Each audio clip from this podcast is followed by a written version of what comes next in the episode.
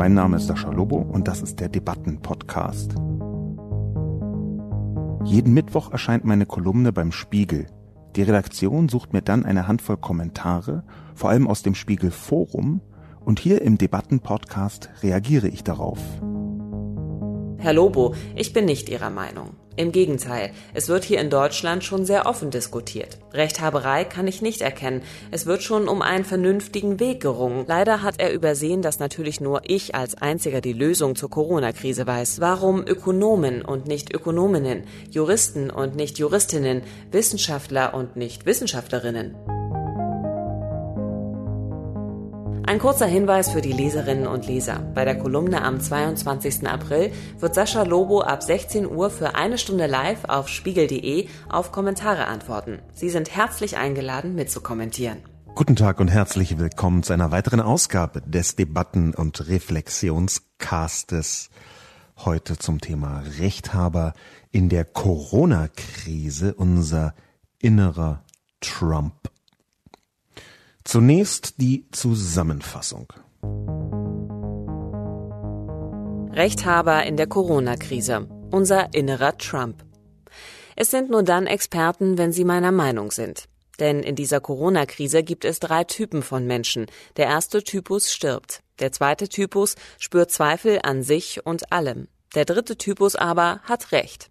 Er hatte bereits gestern recht, hat heute in Sachen Corona noch etwas rechter und wird selbstredend auch morgen am allerrechtesten haben.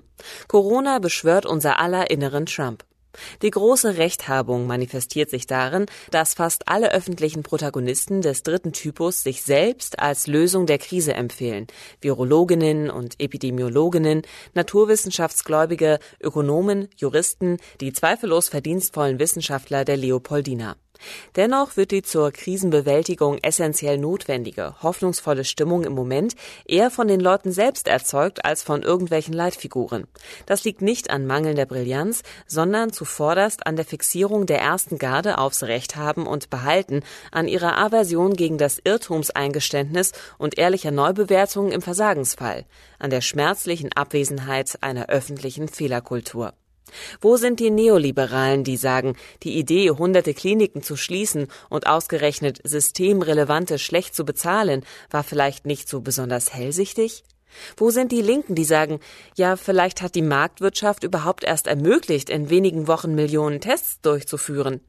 Wo sind die grünen Homöopathie-Friends und Impfskeptiker, die sagen, ja, vielleicht ist die Pharmaindustrie doch nicht so überflüssig und böse?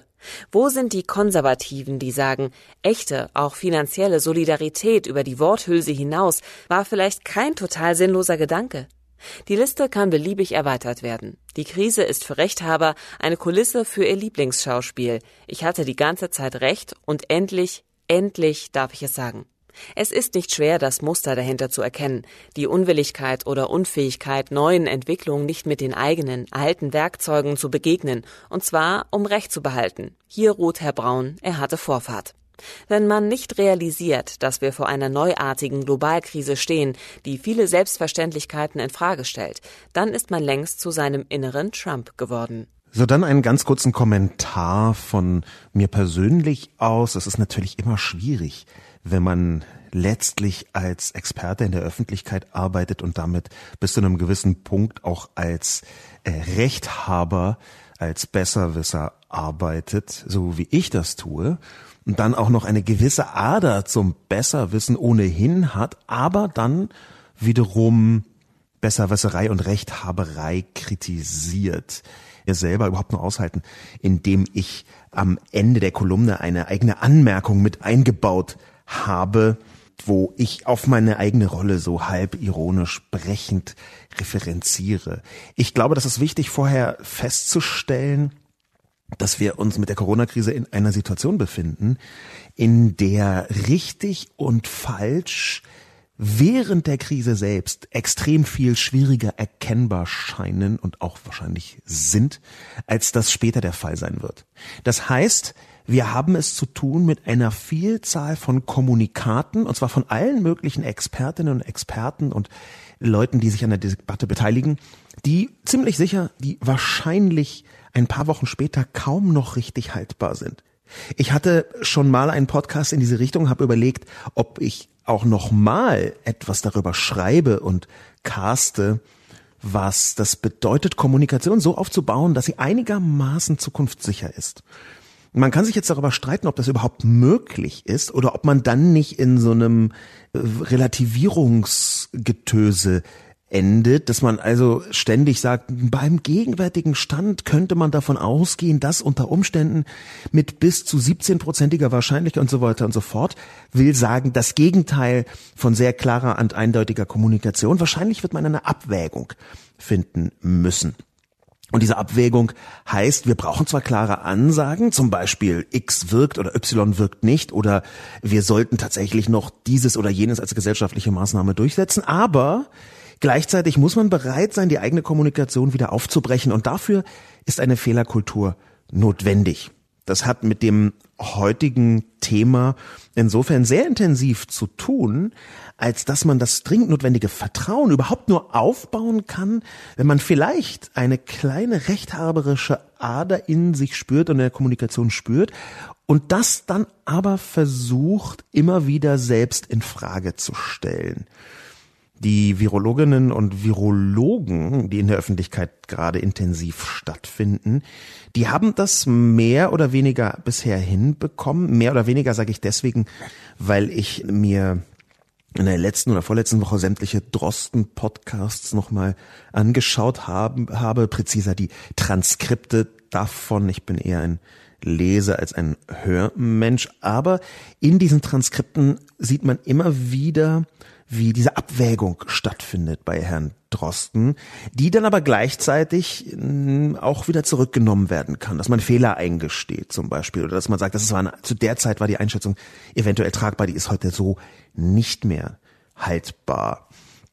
Das hat mit der Rechthaberei deswegen sehr eng zu tun, weil heute Privatpersonen eine Haltung, eine Meinung äußern können, die in vier Wochen vielleicht näher an der Realität dran gewesen sein wird, als das, was Expertinnen sagen könnten. Das ist erstmal so festzustellen. Das möchte ich überhaupt nicht werten. Aber es gab eine ganze Reihe von Privatpersonen, die schon sehr, sehr früh auch in den sozialen Medien gesagt haben, wieso eigentlich nicht Masken? Das tun doch in bestimmten asiatischen Ländern praktisch alle. Und das wiederum heißt, Menschen finden sich in der Situation wieder, ganz normale Menschen, die einfach so vor sich hin kommunizieren, die finden sich in der Situation wieder, dass sie etwas sagen, was dem öffentlichen und durchaus auch wissenschaftlich bis zu diesem Zeitpunkt einigermaßen gesicherten Stand nicht entspricht.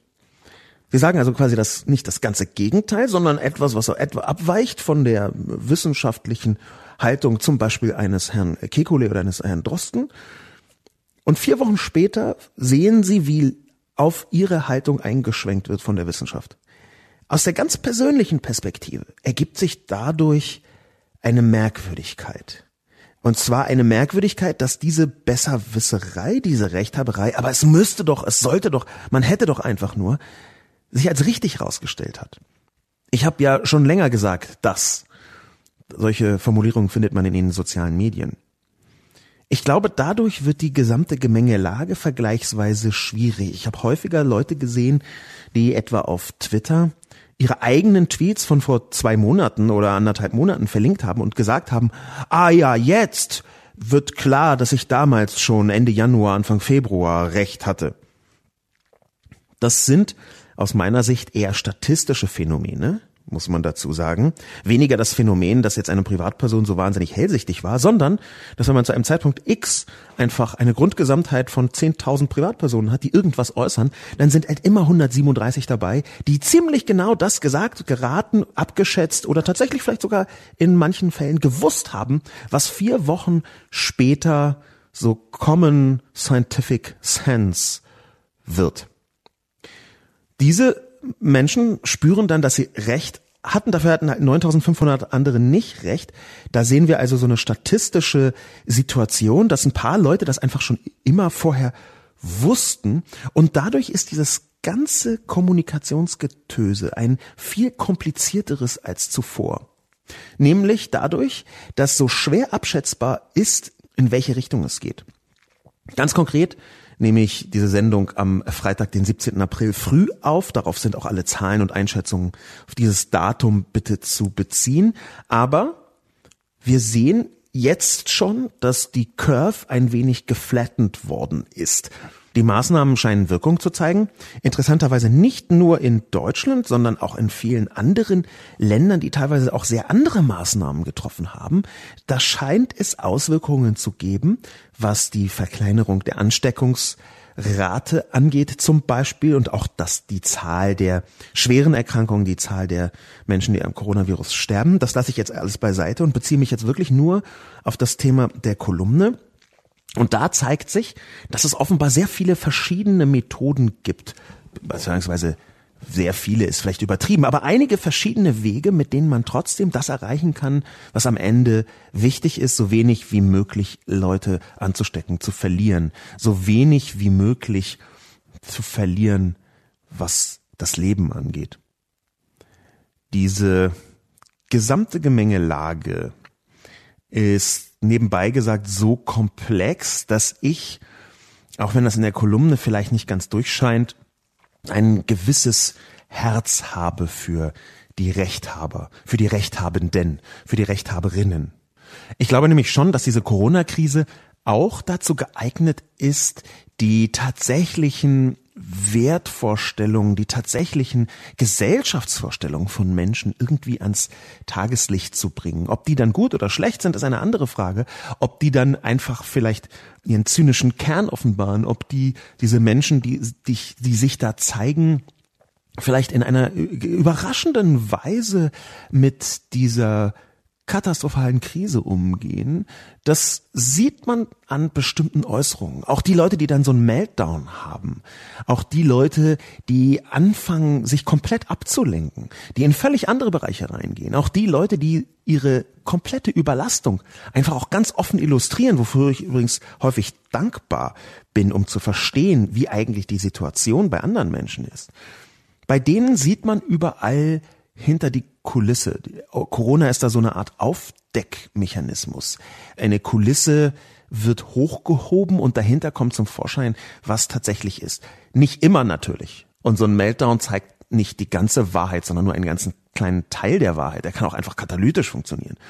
Aber ich sehe schon, dass wir, wiederum bezogen auf das Thema der Kolumne, eine Rechthaberei entdecken können, die vielleicht Menschen zum Umdenken bringt, auch wenn das erstmal kontraintuitiv formuliert ist. Aber tatsächlich sind diejenigen, die jetzt vielleicht merken, dass ihre Positionen zuvor, dass die nicht so tragfähig waren, die sind eventuell gar nicht so wenig. Ich habe ja eine Passage in der Kolumne, wo ich frage, wo die Neoliberalen sind, die jetzt merken sollten, dass äh, Systemrelevante wahnsinnig schlecht bezahlt sind, auch durch diese neoliberale Marktideologie, die man ins Gesundheitssystem hineingepresst hat. Und die hunderte Kliniken, die man schließen wollte, auch wiederum übrigens als Teil von Konzepten zur Effizienzorganisierung des Gesundheitssystems in Deutschland und auch als Teil der schwarzen Nullkliniken sind ja häufig in der öffentlichen Hand verankert. Aber genau diese Mechaniken, dass man anfängt, die zu überdenken. Ich glaube nämlich schon, auch wenn ich das kritisiert habe, dass da im Moment noch niemand oder fast niemand sagt, huch, ich lag falsch. Ich glaube schon, dass das früher oder später passieren wird. Ich glaube schon, dass früher oder später Leute sagen, hm, vielleicht war das mit der Impfkritik doch gar nicht so sinnvoll, was ich die ganzen Jahre geglaubt und auch propagiert habe.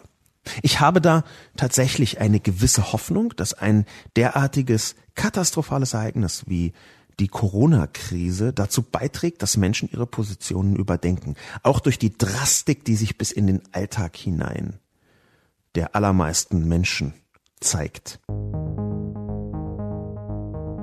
Die Kommentare waren vergleichsweise divers, um es mal so auszudrücken. So ist das ganz oft, wenn man über ein Thema schreibt, wo sich Menschen drin wiederfinden können oder wahlweise auch andere drin wiederfinden können. Wenn ich also von irgendwie Rechthabereikritik schreibe, dann gibt es Leute, die beziehen das sofort auf sich und reagieren dann in der Tendenz abwehrend, weil sie solche Typen sind. Oder es gibt Leute, die beziehen es auf andere und reagieren dann eher zustimmend. Oder es gibt Leute, die beziehen es auf sich, aber reagieren zustimmend, weil sie sich ertappt fühlen. Oder, das ist der seltenste Fall, sie beziehen das auf andere Menschen, aber sind trotzdem abwehrend, weil sie so ein bisschen, meinetwegen, die Gesellschaft in Schutz nehmen wollen. Alle diese verschiedenen Positionen sind tatsächlich auch vorgekommen, aber das, was am häufigsten da war, war ein leichter erklärter Dissens. Also es gab zwar auch relativ viel Zustimmung, vergleichsweise, aber das, was am häufigsten nach meiner groben Abschätzung da war, ich beziehe jetzt auch die sozialen Medien mit ein, äh, nicht nur das Spiegelforum, war so ein leichter Widerspruch. Also nicht ganz, sondern so, so halb. Mustergültig dafür ist Rocky. Rocky widerspricht. Herr Lobo, ich bin nicht Ihrer Meinung. Im Gegenteil, es wird hier in Deutschland schon sehr offen diskutiert. Rechthaberei kann ich nicht erkennen. Es wird schon um einen vernünftigen Weg gerungen und es wird auch viel in Frage gestellt. Alle, die sehr einseitig denken, haben gerade nicht so Konjunktur.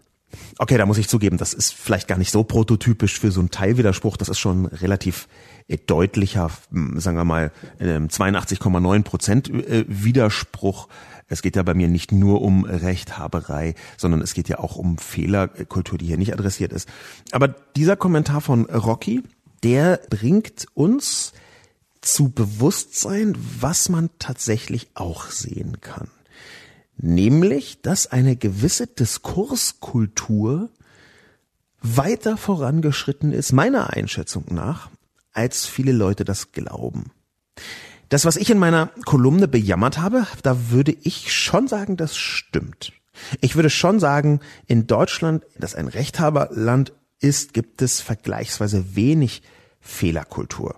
Und ich würde schon sagen, dass man zum Beispiel in dem von mir beschriebenen bekannten Papier der Leopoldina mh, hm, ziemlich deutlich erkennen kann, dass eine Aufarbeitung eigener Fehler in bestimmten Dimensionen so nicht stattgefunden hat. Natürlich ist es eine Vielzahl von Leuten, die das geschrieben hat und mit sehr vielen unterschiedlichen Perspektiven auf die Gesellschaft, aber die sind eigentlich nicht so unterschiedlich.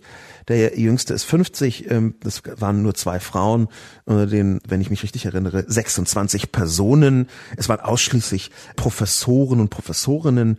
Hm, ich würde schon sagen, dass das eine äh, ziemlich hardcore Bildungselite äh, ist, aber was soll ein Universitätspapier, ein Leopoldiner Papier, dennoch anderes sein als eins von hochgebildeten Personen. Die wichtigere Frage ist, ob die Gänze der Gesellschaft abgebildet wird.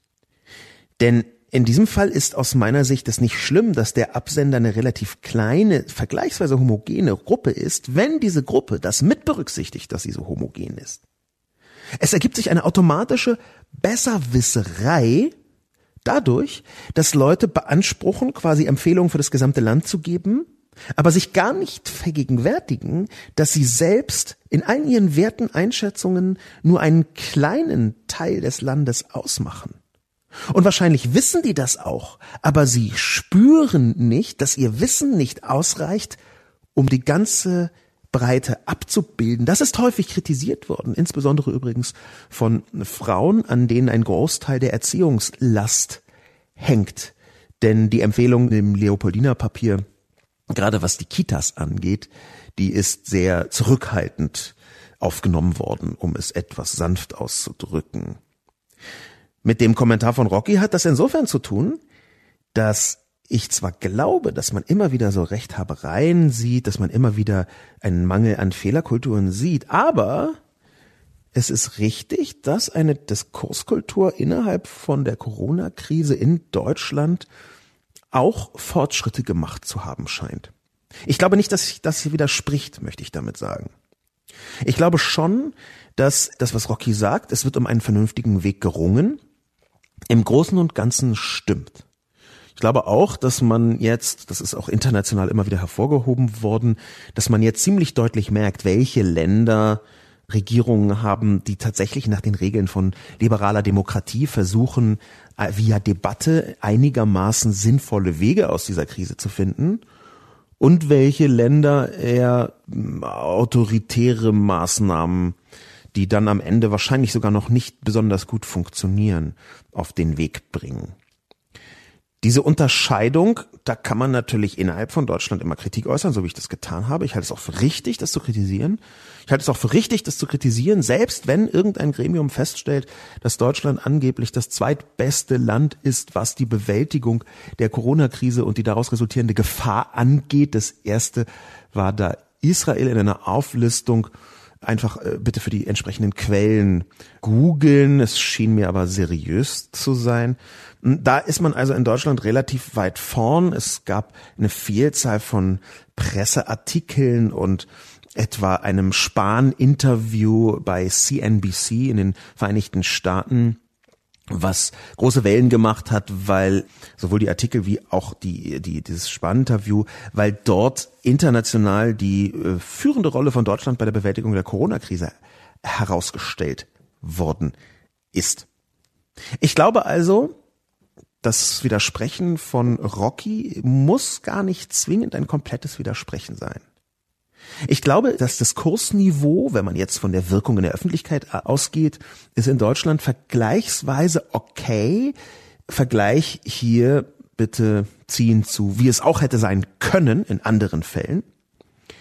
Und trotzdem kann man Rechthaberei kritisieren. Und trotzdem finde ich, dass es absolut legitim ist, das Haar in der Suppe zu finden. Vor allem, weil es ja nicht nur ein Haar ist, sondern gar nicht so wenige Haare. Und vor allem auch deswegen, weil diese Suppe alle angeht. Das ist auch etwas vergleichsweise häufiges, was mich sehr irritiert, dass so viele Menschen behaupten, wir haben hier eine epidemiologische Krise, eine Viruskrise. Also sind alle, die in der Öffentlichkeit sich überhaupt äußern dürfen sollten, Menschen, die entweder an vorderster Front sind und für die dann irgendwie am Abend geklatscht wird auf dem Balkon, oder die Virologinnen und Epidemiologinnen sind. Und für andere, andere sollen mit ihre Schnauze halten. Das halte ich schon für schwierig, diese Einstellung. Und sie erscheint mir als eine Art Verantwortungsabwehr. Das heißt, wenn jetzt jemand sagt, Nein, es sollen nur Virologen reden und sonst niemand. Vielleicht noch die Politik, aber die soll auch nur das sagen, was die Virologinnen ihnen eingeflüstert haben und Epidemiologinnen und fertig. Vielleicht noch Krankenschwestern. Wenn jemand also sowas sagt, dann meint er im, in der Regel, dass er keine eigene Verantwortung übernehmen möchte dafür, was im Moment geschieht und was geschehen soll. Das bedeutet nämlich, ich schiebe die gesamte Verantwortung rüber zu den Epidemiologinnen. Und das halte ich für fatal. Und das halte ich in einer liberalen Demokratie für sogar noch fataler. Das ist ungefähr die Haltung, wenn man glaubt, das eigene Verhalten wäre völlig egal. Alle Verantwortung für das Gelingen von ungefähr allem läge nur auf den Schultern der Politik. Und wenn irgendwas schief läuft, dann ist die Politik schuld. Diese Form von Verantwortungsabwehr, die sehe ich als eine ziemlich weitgehende moderne Unmündigkeit. Eine moderne Unmöglichkeit, die mit einer gewissen Expertenverehrung einhergeht. Nein, wir haben davon keine Ahnung, wir gewöhnlichen Leute. Das überlassen wir einfach den Expertinnen und Experten. Und bis zu einem bestimmten Punkt ist diese Haltung sehr verständlich. Es ist gar nicht so leicht, abzugrenzen, wo fängt denn sinnvolle Mündigkeit an und wo hört eingebildete Expertise auf, wo man dann sagt, pff, ach, so eine Herztransplantation kann ja so schwer nicht sein, das kriege ich auch hin. Okay, das ist schon erkennbar drüber, aber irgendwo dazwischen muss ein Abwägungsprozess stattfinden. Und wie wichtig der ist, erkennt man ausgerechnet am Thema Masken.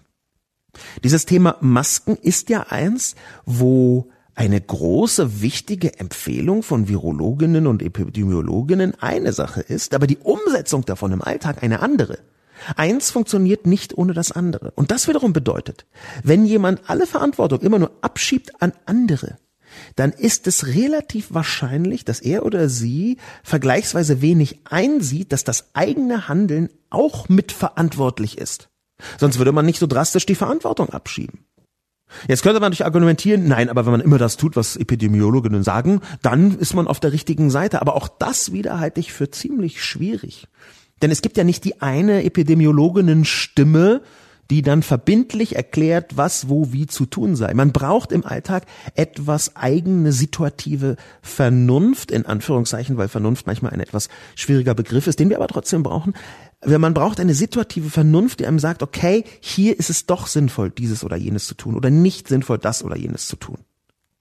Und genau so würde ich mir das eigentlich auch wünschen als etwas lockerere Einschätzung der Lage, was wo wie gerade los ist. Und zwar nicht locker in dem Sinne von ist alles nicht so schlimm, sondern locker in dem Sinn, dass man nicht stumpf und stur nur dem folgt, was andere sagen, sondern ein wenig eigene Verantwortung mit hineinbringt. Denn das geht ja in beide Richtungen. Das geht ja bis in diese Richtung, dass irgendwie etwas nicht verboten ist ausdrücklich und dann tun es Leute, weil es nicht verboten ist ausdrücklich. Dabei ist es total doof, das zu tun. Oder zumindest unklug, das zu tun. Der nächste Kommentar kommt von Clarky. Clarky hat gendertechnische Rückfragen. Warum Ökonomen und nicht Ökonominnen, Juristen und nicht Juristinnen, Wissenschaftler und nicht Wissenschaftlerinnen? Clarky stellt eine sehr richtige und wichtige Frage, nämlich wie halte ich es eigentlich mit der Genderbezeichnung in den Texten? Dadurch, dass der Spiegel zumindest mir noch keine detailgetreuen Regeln auferlegt hat. Dadurch habe ich vor einiger Zeit für mich selber eine Regelung gefunden, wie ich diese Genderfrage in der Sprache löse. Es ist eine, eine Art Notlösung, die ich benutze, eine Übergangslösung, eine Brückentechnologie, die ich benutze, um irgendwann vielleicht eine tragfähigere, bessere, dauerhaftere Lösung dieses Problems zu bekommen. Das, wozu ich mich entschieden habe, was ich auch selber machen kann und was ich konsistent tun kann, das heißt über alle meine Veröffentlichungen hinweg tun kann, das ist aus meiner Sicht total gewitzt. Okay, das ist jetzt ein bisschen schwierig, wenn man sich selbst als Gewitz bezeichnet, aber damit, da müssen wir jetzt alle durch.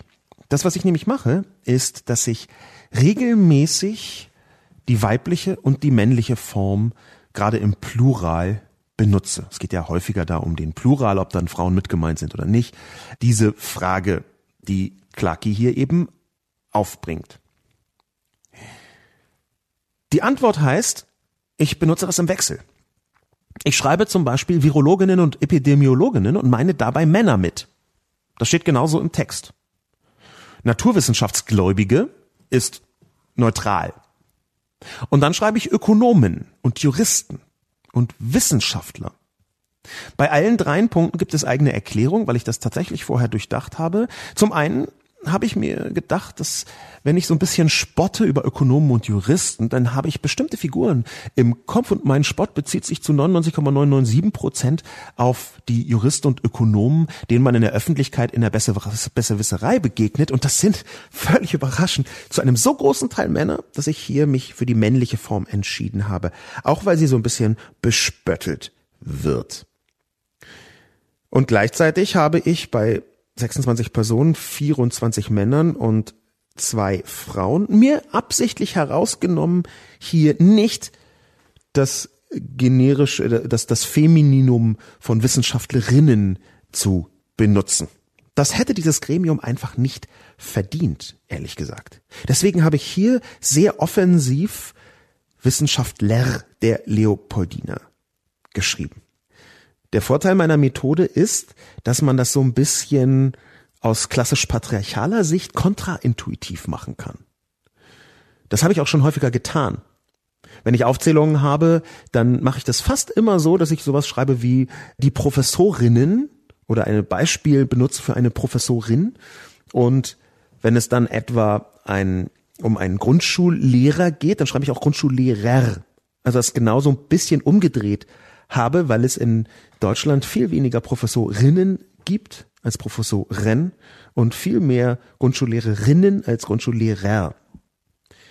Der Vorteil für mich ist, dass wenn ich das selber so auswähle, dann ist das unter allen Regelradaren hindurch und bildet trotzdem eine gewisse sprachliche Diversität ab. Man kann das fast schon so leicht aktionistisch, aktivistisch deuten, dass ich immer Kontrabeispiele, Astronautinnen zum Beispiel, versuche zu verwenden da wo die meisten Menschen noch immer glauben, es würde sich nur um Männer handeln, da absichtlich Frauen hineinzusetzen, Virologinnen und Epidemiologinnen, wo in der Öffentlichkeit zu 90 Prozent Virologen und Epidemiologen stattfinden. Das ist die Antwort. Und ich kann verstehen, wenn sie nicht total befriedigend ist, Clarky. Denn es ist eine, wie ich schon gesagt habe, Hilfskonstruktion dazu, dass mir noch nicht hundertprozentig klar ist, wie ich in allen meinen äh, Publikationen mit dieser Frage umgehen kann. Aber ich bin dabei, diese Brückenkonstruktion nicht für ewig da mich einzurichten, sondern irgendwann, ich kann noch nicht versprechen oder sagen, wann werde ich für mich entscheiden, wie ich das hinbekomme und das dann auch durchziehen in meinen Kolumnen, in meinen Büchern, in meinen Interviews, in überall, wo ich halt vor mich hin publiziere, bis hin zu den Podcasts.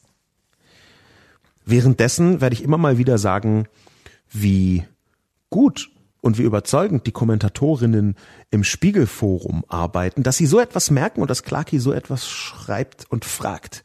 Kommentatorinnen hier ganz bewusst benutzt. Es ist in der Tat so, dass wenn man davon ausgeht, dass zumindest eine gute Chance da ist, dass eine Person wie äh, Holger eher männlich zu lesen sei, dann gibt es sehr viel mehr männliche Kommentatoren als Kommentatorinnen im Spiegelforum. Leider würde mich freuen über mehr Kommentare von Frauen. Der nächste Kommentar stammt passenderweise genau von einem Holger, nämlich von dem Holger. Holger gehen Rechthaberei und selbstempfundene Unfehlbarkeit auch mächtig auf die Nerven. Dennoch hat er die letzten Wochen nicht so erlebt wie Sascha Lobo habe aber im Gegensatz zum Autoren in den letzten Wochen durchaus wohltuend empfunden, dass zumindest in Deutschland sowohl viele Experten als auch Politiker anders agiert haben. Da wurde regelmäßig öffentlich zugegeben, dass man zu wenig weiß, sich in einer unsicheren Situation befindet. Das entbindet die Verantwortlichen natürlich nicht von der Pflicht zu entscheiden. Das öffentliche Bild ist allerdings stark von Phänotypen wie Trump, Orban, Erdogan etc. geprägt.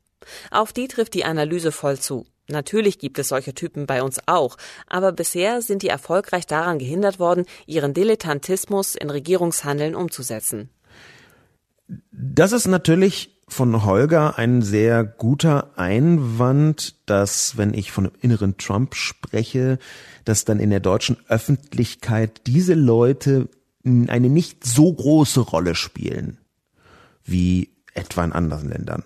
Ich habe jetzt nicht die geringste Lust, so zu tun, als wäre das in Deutschland alles ganz töfte, als wäre das hier super und woanders doof. Ich lasse mich jetzt nicht ein auf so einen verschwiemelten äh, Nationalchauvinismus, wo man denkt, ja, wir in Deutschland haben's ja schon ziemlich drauf.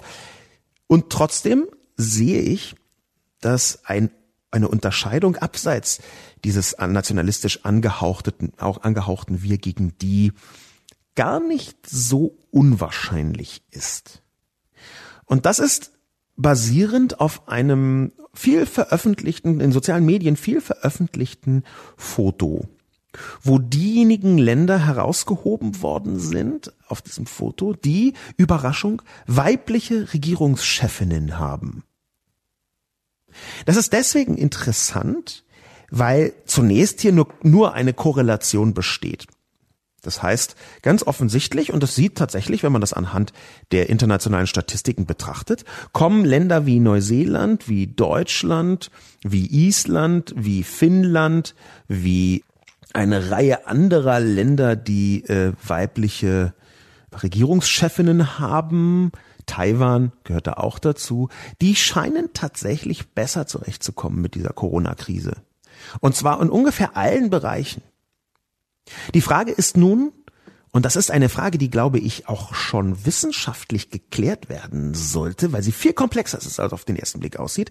Die Frage ist nun, sind das Länder, die besser damit zurechtkommen, weil Frauen Regierungschefinnen sind und deswegen einen anderen Diskurs in der Politik pflegen können? Oder sind das Länder mit einer gesellschaftlichen und politischen Kultur, die insgesamt besser ist und die deswegen eine höhere Wahrscheinlichkeit haben, dass Frauen Regierungschefinnen werden können. Das kann ja von beiden Seiten aus sein.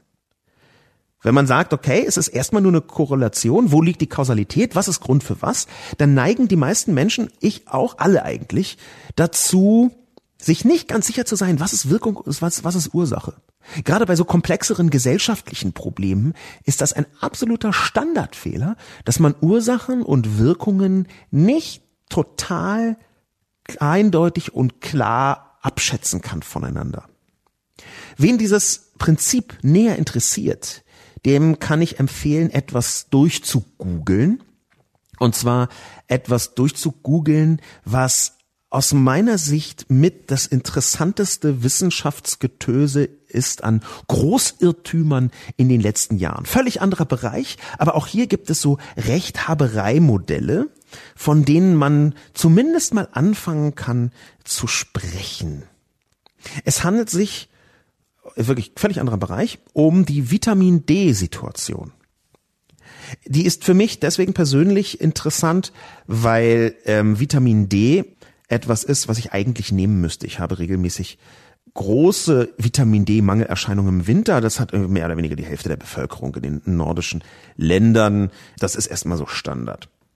Aber wir haben seit einigen Jahren eine ziemlich krasse Situation auch wissenschaftlich belegt oder sagen wir mal wissenschaftliche, wissenschaftlich belegbare Anzeichen dafür, dass Vitamin D für ganz viele Defekte und Störungen und Schwierigkeiten des Körpers gar nicht der entscheidende Faktor ist.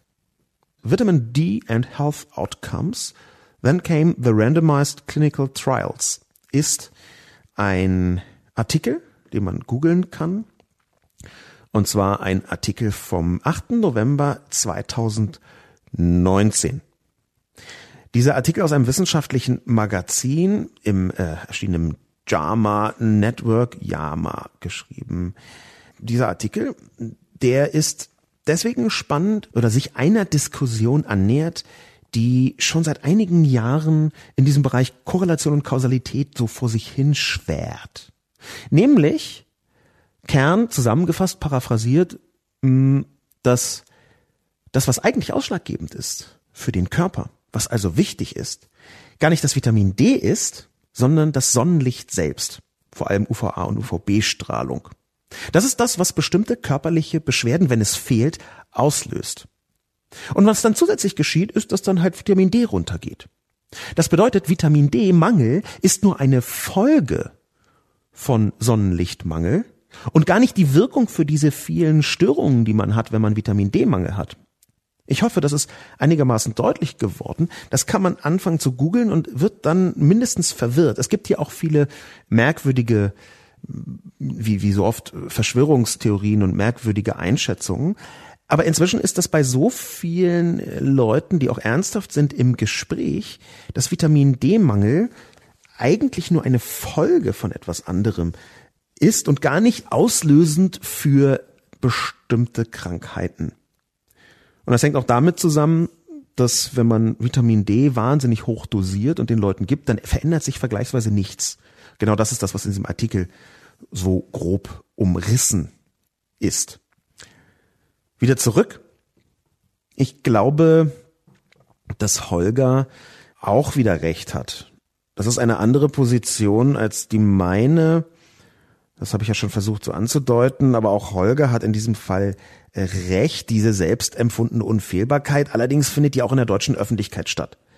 Die habe ich schon häufiger beobachtet, das ist vielleicht auch eine Frage, auf wen schaut man? Ich schaue ja vergleichsweise häufig auf so Multiplikatorenfiguren im Netz, also Leute, die die digitale öffentliche Meinung mitgestalten und mitprägen, eine ganze Reihe von Journalisten und Journalistinnen, die dann irgendwelche Artikel veröffentlichen, vielgelesene Artikel schreiben und die auch verargumentieren in den sozialen Medien, Facebook, äh, Twitter, Instagram.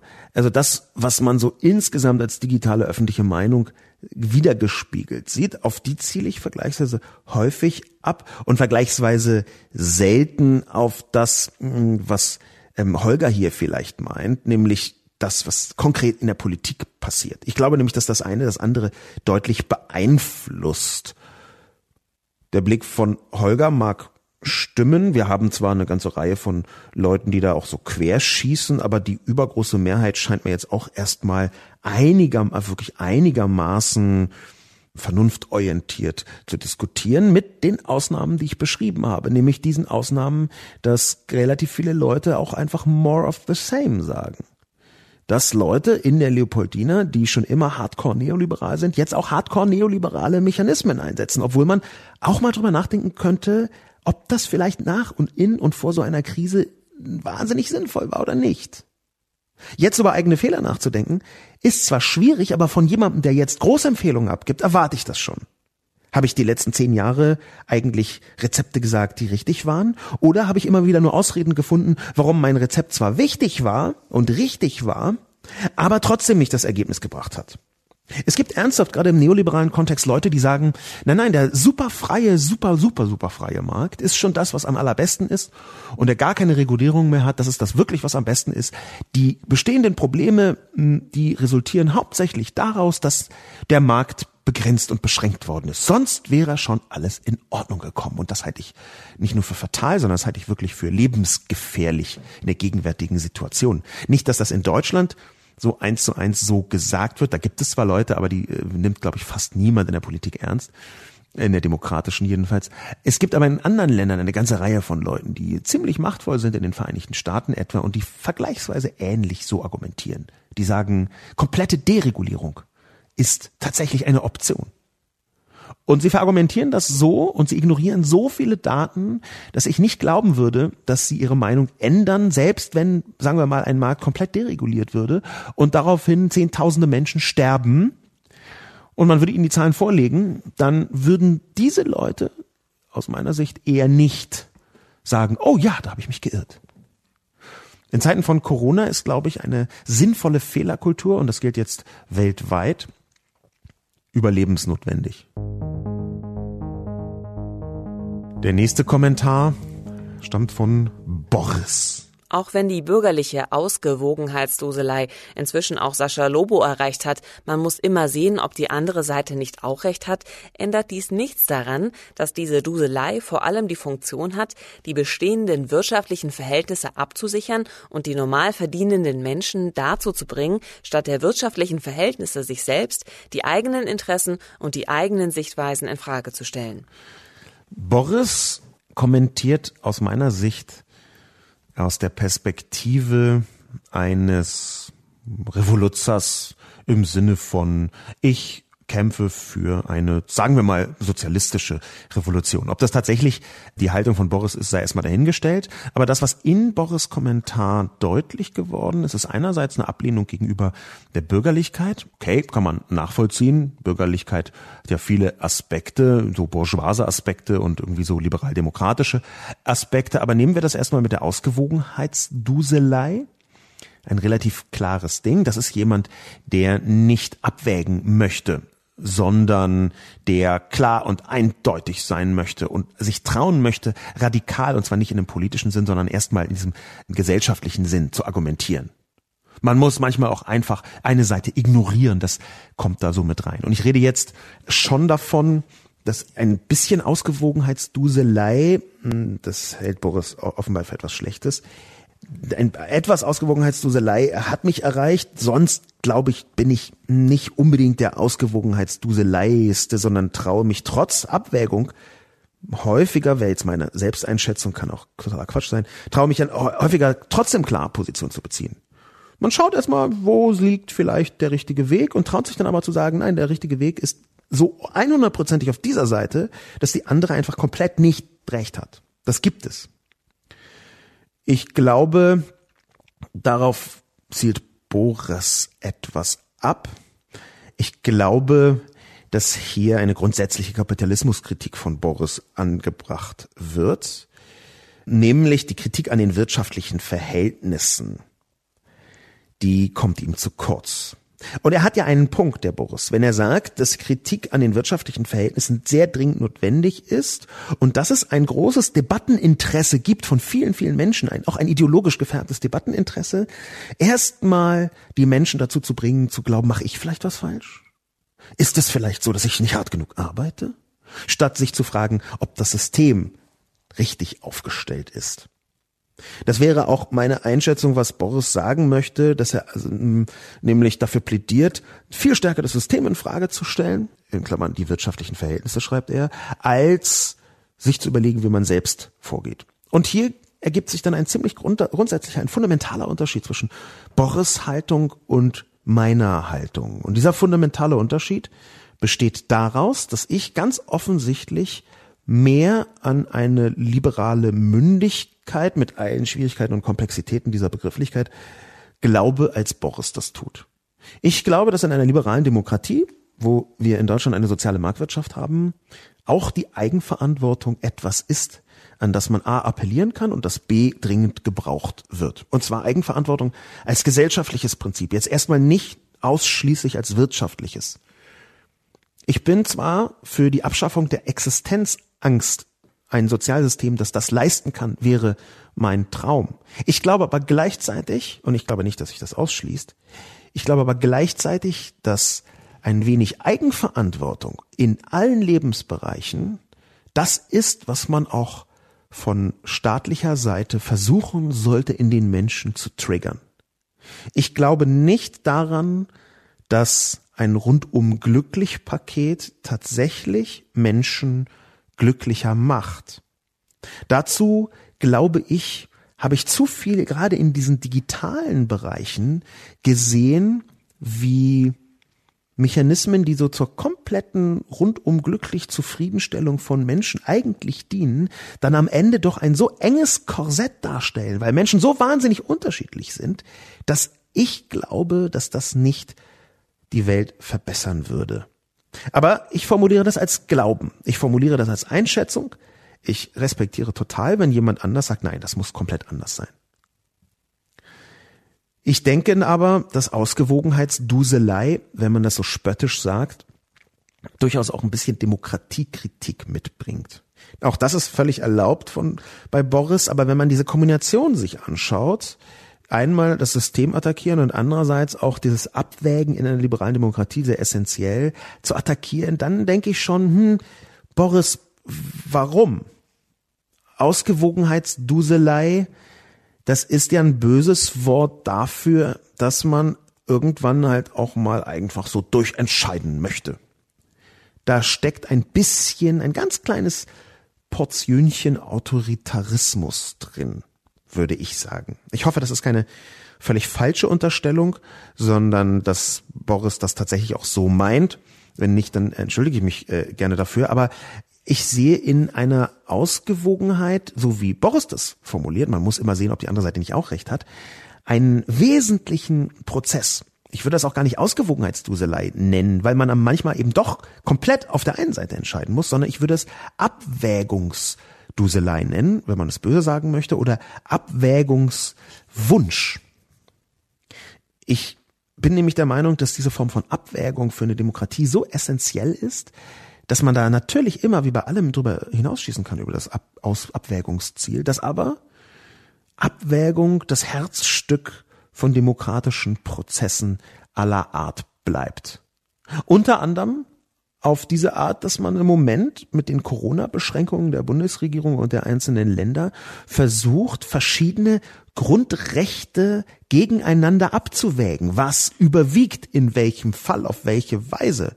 Wir haben ja mit Corona eine offensichtliche Situation, wo Grundrechte miteinander konfligieren, in einen Konflikt geraten und die Aufgabe der öffentlichen Stellen, vor allem der Regierung, aber auch der gesamten Staatsapparate, die damit einhergehen, die Aufgabe von diesen Menschen, von diesen Institutionen ist es, sicherzustellen, dass eine möglichst langfristige Nichtbeschädigung dieser Grundrechte irgendwie durchgeführt werden kann. Aber trotzdem sehe ich, hm, dass das so schwierig ist, dass dabei automatisch Fehlentscheidungen geschehen müssen. Und da sind wir wieder beim Thema des Debattencastes und auch der Kolumne, nämlich, dass Fehler geschehen müssen, weil diese Abwägung so komplex und kompliziert ist, dass man hinterher sagen kann, aber hier und hier und hier und hier haben sie einen Fehler gemacht. Es gibt vielleicht gar keine Entscheidung, die nicht nachträglich irgendwie doch auch aus einer bestimmten Perspektive als Fehler bezeichnet werden kann, vielleicht sogar muss. Ich glaube, dass man sich schon selbst in Frage stellen kann. Ich gehe da soziologisch ran, Boris. Sie gehen da offenbar systemkritisch ran, völlig in Ordnung.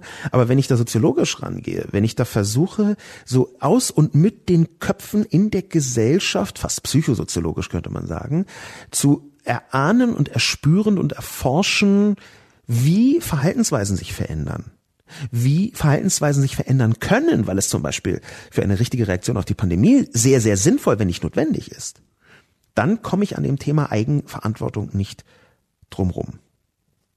Ich glaube schon, die eigenen Sichtweisen in Frage zu stellen, ist nicht falsch, und zwar für überhaupt niemanden.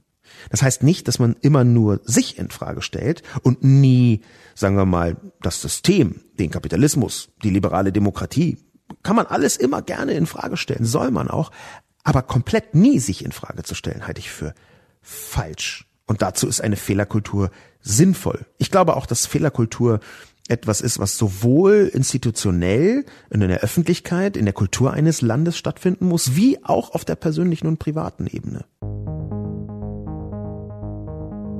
Bettina kommentiert, Aha, mit sich an neuen Fakten orientieren meint er also, dass sich selbst reinwaschen von Fehlinterpretationen wie dem globalen Angststurm. Obwohl in den letzten Jahren die Internet-People vermehrt versuchen, die Welt zu erklären, kann man doch nur konstatieren, dass sie bei ihren Leisten respektive ihren Systemen bleiben sollten. Liebe Bettina, sehe ich überhaupt nicht so. Gar nicht. Ich wasche mich nicht von einer Fehlinterpretation rein. Ich glaube, dass wir einen globalen Angststurm zu dem Zeitpunkt, als ich das Ende, Ende Januar geschrieben habe, natürlich auch hatten. Sie können gerne nochmal die ganze Kolumne lesen. Da rufe ich alle Menschen dazu auf, diese Kolumne zu lesen und den Podcast nochmal nachzuhören zum globalen Angststurm. Es ist nicht, dass da jedes Wort richtig war. Ich glaube aber nicht, dass es strukturell komplett falsch ist, dass man von einer Reinwaschung von Fehlinterpretationen sprechen kann.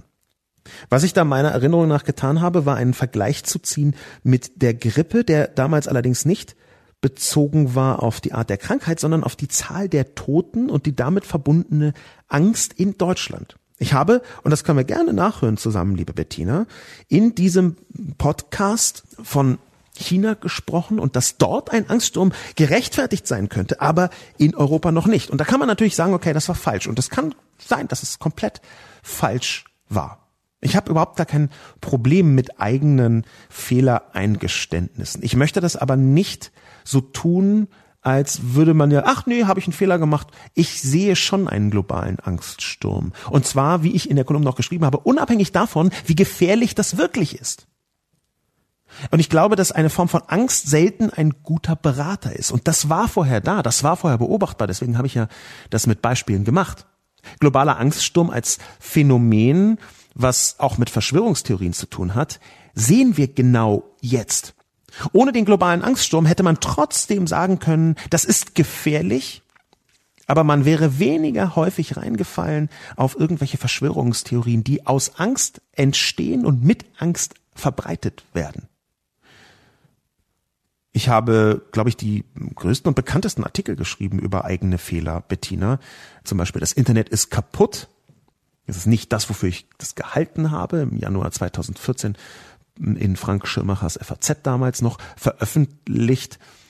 Ich habe nicht so große Probleme damit, einen Fehler einzugestehen. Das versuche ich jedenfalls. Und ich kann gerne sagen, liebe Bettina, der Vergleich mit der Grippe war falsch in meinem Podcast. Ich werde noch nicht mal ein Aber hinterherfügen. Das können wir gerne so halten. Ich glaube aber nicht, dass meine Diagnose vom globalen Angststurm falsch war. Denn ich glaube, dass dieser globale Angststurm ein wesentlicher Treiber von dem ist, wofür ich gerade Material sammle. Nämlich eine Kolumne über die unfassbar destruktive Wirkung von Verschwörungstheorien, was ich irgendwann demnächst schreiben werde. Ich kann noch keinen Zeitpunkt sagen, auch als Kolumne und dementsprechend dann wieder auch als Podcast.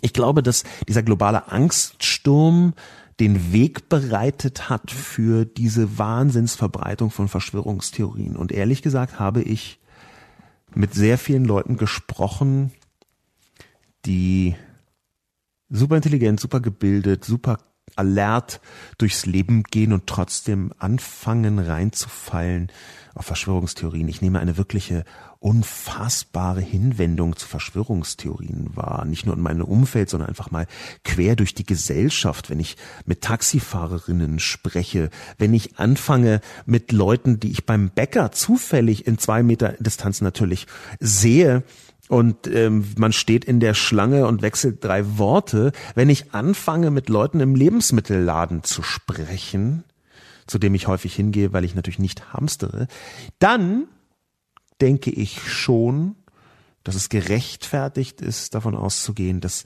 Verschwörungstheorien so allgegenwärtig geworden sind. In so vielen Köpfen.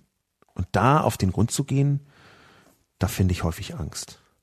Sorry, Bettina ich akzeptiere äh, gerne, wenn man mir Fehler vorwirft, die ich nachvollziehen kann. Diesen kann ich nicht nachvollziehen. Und ich weiß, dass das ironisch dünnes Eis ist in diesem Fall, wenn man über Rechthaberei sich beschwert und Prinzipienreiterei und dann äh, sieht es so aus, als würde man einen Fehler nicht zugeben wollen. Aber manchmal ist es halt auch keiner. Und diesen dort sehe ich nicht. Bitte dann mit Argumentation.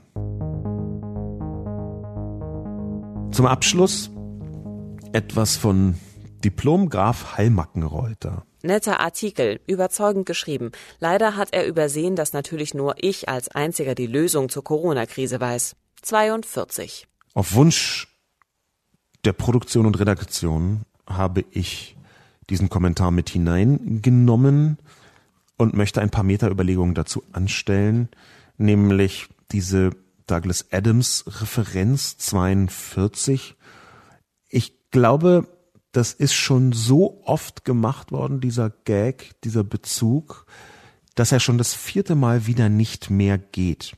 Das ist so wie manche Monty Python Gags, die so oft gemacht worden sind, schlimmer noch Loriot Gags in Deutschland, die so oft gemacht worden sind, dass sie nicht mal mehr als ironische Referenz taugen. Ich habe es aber trotzdem mit reingenommen und auch mit großer Freude reingenommen, weil hier vielleicht eine kleine Erkenntnis drin lauert. Nämlich, dass wenn sich eine Kommunikation verselbstständigt und so oft gemacht wird, dass sie sich abnutzt, dass man sie nicht mehr ertragen kann, dann hat das eine Wirkung, die weit über die sogenannte Reaktanz hinausgeht. Wir sind schon das dritte Mal hinaus über Reaktanz, wenn man hier von Douglas Adams, haha, hoho, 42, die Lösung aller äh, Probleme, bla bla bla, per Anhalter durch die Galaxis wenn man davon spricht. Ich glaube nämlich, dass gerade auch im Corona-Kontext diese Form von Kommunikation, was so Reaktanz angeht, also die Abwehr von etwas, was man zu häufig oder zu platt formuliert hört als Anweisung oder Vorschlag, dass da etwas dahinter steht, mit dem wir uns noch auseinandersetzen werden müssen. Nämlich, dass so oft und so vielfältig und so intensiv über Corona debattiert wird, in allen Facetten von oben bis unten, so wie dieser 42-Gag, dass das so allgegenwärtig ist, dass die Leute irgendwann anfangen, nicht nur Reaktanz zu entwickeln, sondern auch eine Metaposition einzunehmen und zu sagen, ach fuck, mir ist alles egal, ich weiß gar nicht mehr, was ich damit tun soll und wie und warum. Und dann anfangen, sich zu entfernen von einer sinnvollen Position. Das, was man dann tut, ist eine Art Rückzug, eine innere Immigration, könnte man sagen, vor der Corona-Krise. Und ich bin mir nicht sicher, ob das ein sinnvoller Mechanismus ist und wie man diesen Mechanismus, wenn es irgend geht, in etwas Positives verwandelt. Was genau steht dahinter, wenn irgendwann die Leute so fed up sind, so die Schnauze voll haben von allem, was mit Corona zu tun hat, dass sie sagen, mir ist alles scheißegal. Ich ertrage es einfach nicht mehr. Ich will nicht mehr. Wie werden sie sich dann verhalten? Werden sie noch eine Restvernunft mitbringen und sagen, na ja, aber vielleicht mache ich nicht dieses oder jenes, was besonders ansteckend ist? Werden Sie sagen, na ja, aber ich trage trotzdem die Maske? Wie werden Sie auf sozialen Druck reagieren? Werden Sie sagen, ach um Gottes Willen, mir ist alles scheißegal, aber eine Maske trage ich trotzdem, weil sonst muss ich den ganzen Tag erklären, warum ich keine Maske trage? Das werden wahnsinnig wichtige Debatten sein und vor allem werden es Fragen sein, die dahinter stehen, die man lösen muss. Was ist, wenn Corona so allgegenwärtig und so nervig ist wie dieser 42 Gag von Diplomgraf Hallmackenreuter? Wie gehen wir dann damit um, dass niemand mehr irgendwelche Schilder sehen kann, wo Social Distancing draufsteht? dass niemand mehr irgendeine Anweisung auch nur hören kann, dass niemand mehr hören kann, ja, aber ihr dürft nur anderthalb Meter voneinander entfernt im Restaurant und so weiter. Ach, halt die scheiß Schnauze, du Sack. Ich habe keinen Bock auf deinen Corona-Müll. Also was ist, wenn zu viele Leute so anfangen zu reagieren? Ich kann's bisher nicht sagen und ich bin Diplom Graf Heilmackenreuter sehr dankbar, dass er über diesen gruselig häufig gemachten Gag 42 einen Weg gefunden hat, um uns daran zu erinnern, dass in der Kommunikation auf uns ein ziemlicher Klopper zukommt. Der Moment, wenn niemand mehr von Corona etwas hören kann und will, aber trotzdem wir uns noch verhalten müssen zu dieser Krise, deren Virus immer noch da ist. Mein Name ist Sascha Lobo. Vielen Dank fürs Zuhören und bis zum nächsten Mal.